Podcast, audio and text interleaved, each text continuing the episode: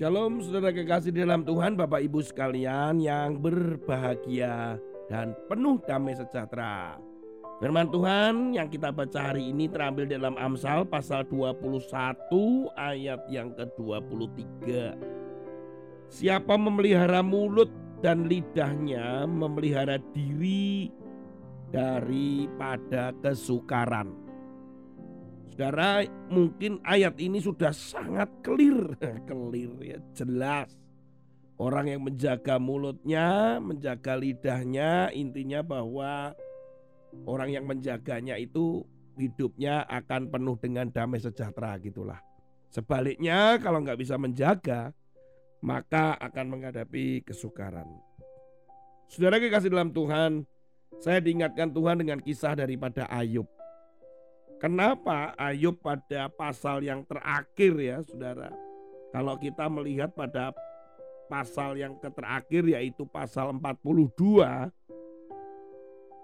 ayat yang ke-5 dan 6. Hanya dari kata orang saja aku mendengar tentang engkau, tetapi sekarang mataku sendiri memandang engkau. Mestinya ayat ini ya saudara, ini seperti hiperbola. Yang ayat ini ya. Masa sih sekelas Ayub itu tidak mengenal Allah karena hidupnya itu dia terkenal dengan hidup yang saleh. Yang dipuji oleh Allah sendiri. Ya terlalu hiperbola gitu. Tapi ya itu pengalaman dan perjalanan hidup Ayub sih.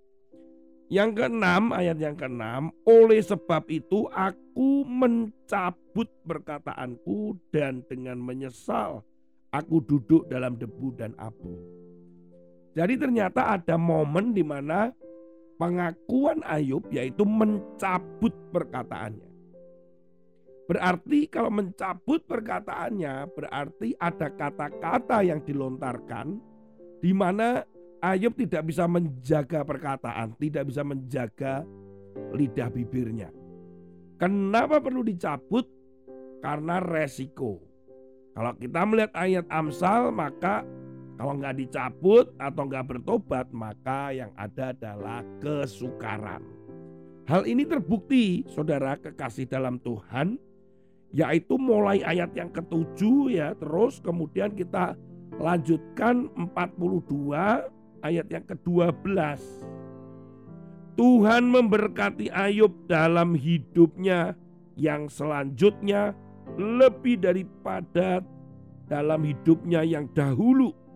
Nah nih, berlipat-lipat kali ganda Ayub mendapatkan itu kembali. 14 ribu ekor kambing domba, 6 ribu unta dan seterusnya dan seterusnya. Saya percaya bahwa berkat yang dikembalikan Tuhan itu karena salah satunya Ayub itu mencabut perkataannya. Bagaimana saudara dengan Tuhan? Saudara mungkin mengeluarkan keluhan-keluhan yang tidak terucapkan. Ayub juga melakukan hal yang sama loh saudara. Kalau sekilas saja ya di dalam percakapan-percakapannya Bahkan istrinya pernah meminta Ayub untuk mencaci maki Allah. Saudara Ayub sendiri dengan sahabat-sahabatnya ya ada yang menasehati dia dan sebagainya ya. Tapi kalau melihat beberapa aja contoh di pasal 9, pasal 10, Ayub itu kurang ajar sekali dengan Tuhan. Kurang ajar dia seperti ini, kamu nggak lihat ya kamu nggak punya mata ya kayak gitu-gitu. Nggak punya mata ya penderitaan. Kalau aku ini dilahirkan hanya untuk menderita, kenapa saya dilahirkan kayak seperti itu?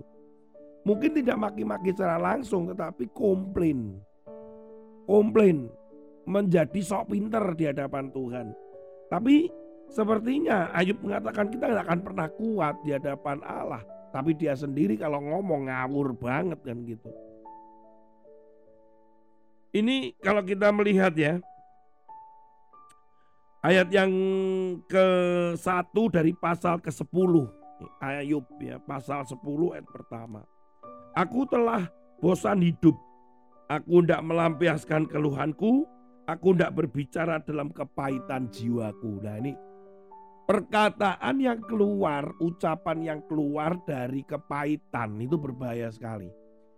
Ayub ini mengungkapkan keluhannya dalam kepahitannya dia. Ya tentunya yang keluar tentang Allah kepada Allah itu adalah kasar, pahit. Puji Tuhan Allah itu baik.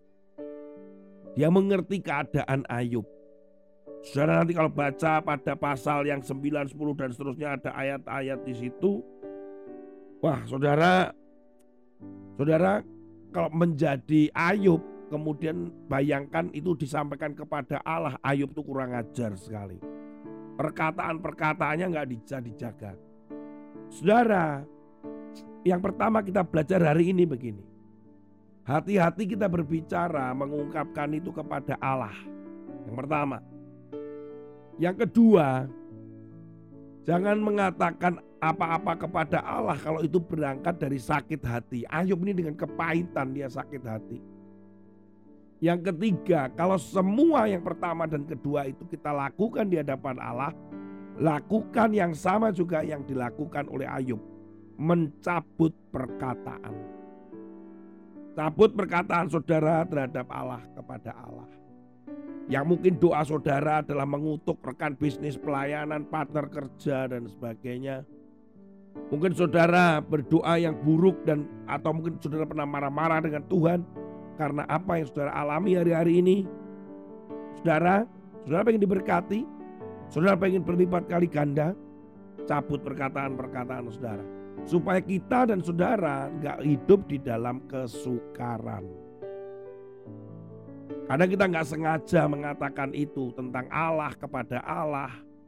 Ayo kita sama-sama bertobat supaya kita bisa mencabut perkataan-perkataan yang itu kiranya nggak berkenan di hadapan Tuhan dan bentuk kekurangajaran kita.